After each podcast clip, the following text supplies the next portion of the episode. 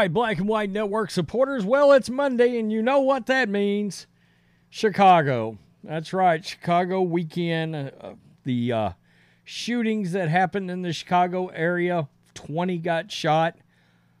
As of right now, only one has actually died from getting shot, but I don't see a world in which I would ever be celebrating 20 people getting shot in any one location, right? I mean, uh, Brandon Johnson is somewhere probably taking a victory lap. It wouldn't shock me because somehow, some way, these people have justified this normalcy of this this war zone that happens every week. You know, we only talk about the weekends, but you know, people are getting shot during the week as well. We wouldn't want to offend the criminals now, would we? Well, they're don't call those kids the mob. They're just blowing off a little steam.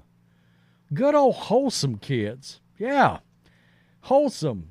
Salt of the earth kids. Carrying Tech Nines. Blowing your ass away while you're driving to Walmart as I'm going to do with a lot of these videos coming up that I do on this channel, I've got a little something extra that I'm going to bring to the table, and this has to do with Chicago as well, because uh, it seems like a great idea, and I don't blame these uh, suburban communities that are around Chicago for having done this, but they are passing ordinances to combat the busload of immigrants. Uh, in the past few days, Brandon Johnson has uh, is slapping these these bus companies with fines if they bus in migrants and just let them out. So, as you can imagine, they were going to start busing them to suburb locations. Now, these suburb locations said, We're not going to have that. So, they have now passed or- ordinances against being able to just drop some off. Here's a Here's a video right here of, uh, yeah, it uh, they're getting back on the bus. Or are they getting off the bus? It looks like they're getting back. Uh, they're getting back on the bus. Two sub Chicago suburbs rejected busload of immigrants that arrived from El Paso, Texas, over the past week, as the city and Illinois as a whole continue to face an influx of illegal immigrants from the southern border. Several buses arrived at Metra stations in Cicero, Illinois, and Rosemont, Illinois, near the O'Hare International Airport remote parking area. According to the Chicago Tribune, Rosemont police allowed the immigrants to get off the bus if there was someone picking them up, but officers threatened to impound the bus and arrest the driver for endangering passengers if they let them out. Mayor Brad Stephens said. So now the suburbs are having to get out there and pass ordinances because, well, of course, they're going to try to drop off illegals wherever else they can do it. Now, you may be wondering, what is this, Rhodes? Well, this is a map of where the shootings in Chicago took place over the weekend.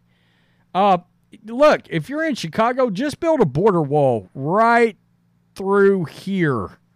Yeah, and put up one of those like Jurassic Park electrified King Kong kind of walls. And then the rest of the city can go about their business and conduct their affairs without having to eat a bullet while they're running down to the local In N Out burger. Friday, the first shooting of the weekend, 75th 100 block of South Wentworth Avenue. 5:37 p.m. a 64-year-old man. Wow, okay. Was in the backyard of a residence when he suffered a gunshot wound to the lower back by an unknown offender.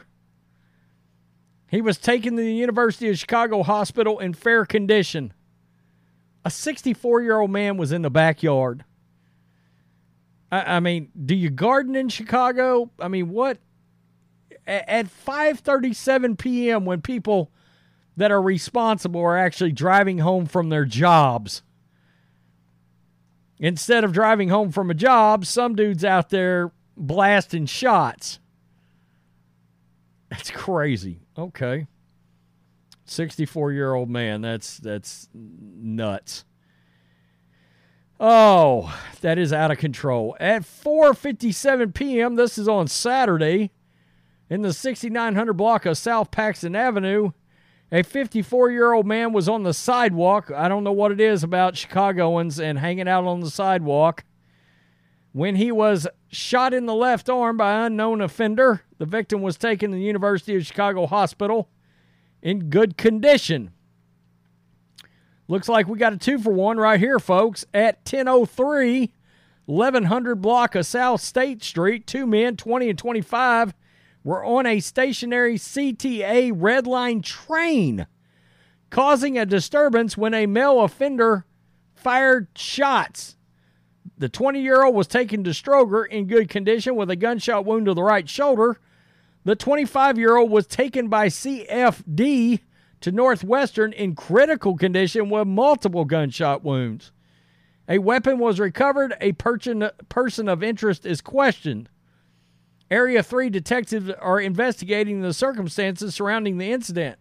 So, what I wonder is if, if that happened uh, on this CTA Red Line train, is it possible the 20 year old and the 25 year old were starting something with somebody that was carrying and maybe, just maybe, they actually acted in self defense. I don't know. And guys, we got a couple of terrible ones in this one. Just awful. And I don't know why in the world anybody, maybe you were going home from a going to the movies, I don't know. At 12:40 a.m., 8700 block of South Marquette Avenue, a 13 13 year old boy was a passenger in a car when an occupant, occupant in a gold Kia SUV fired shots. The victim was taken to Trinity Hospital, was transferred to Comer's Children's Hospital in serious condition with a gunshot wound to the chest. Wow. And then 9:30 a.m. on a Sunday morning, I I don't get it. A 14 year old boy walked into Comer's Children's Hospital with a gunshot wound to the leg after he had been shot in the 6600 block of South Stony Island Avenue. The boy was listed in good condition. So there's a 13 year old and a 14 year old, about nine hours, not even quite nine hours apart shot in Chicago. Here's a 17 year old boy, but I'm sorry if you're 17. I'm going to try you as an adult, as far as I'm concerned. Was on the sidewalk when someone shot him in the back. He was taken to the University of Chicago Medical Center in critical condition. Wow. A weekend in Chicago. A 13 year old, 14 year old shot. Not dead, that we can see. I'm very interested to, to see what happened on that train. Was that a a concealed carry situation? A couple of guys walk up. You're riding train home from work. They start a mess because it said they uh, they were part of a disturbance. Well, what kind of disturbance there? Somebody maybe pulled on them, defended themselves. Maybe not. Maybe somebody just pulled on a couple of guys and blasted them. But that seems a little weird, don't you think? I don't know. Maybe that's commonplace in Chicago. It is Brandon Johnson City afterward. After all. I don't know. Tell me what you think, Black and White Network supporters. You know, those surrounding suburbs, that's smart. All those surrounding suburbs should start passing those ordinances where, you know, the police. Now, what sucks for the suburbs is you got to use police resources now to watch the buses coming in. But if you see them come in, hey, those bus drivers, I imagine it's the same cycle of drivers all the time. A group of them, a different group of them, but you know, I don't know how many, 10 different drivers coming in through there en route. They're going to learn very quickly, well, we can't drop people off here because they're going to take the bus and we're going to get arrested. So that's smart by those surrounding communities to try to offset what Brandon Johnson's trying to do.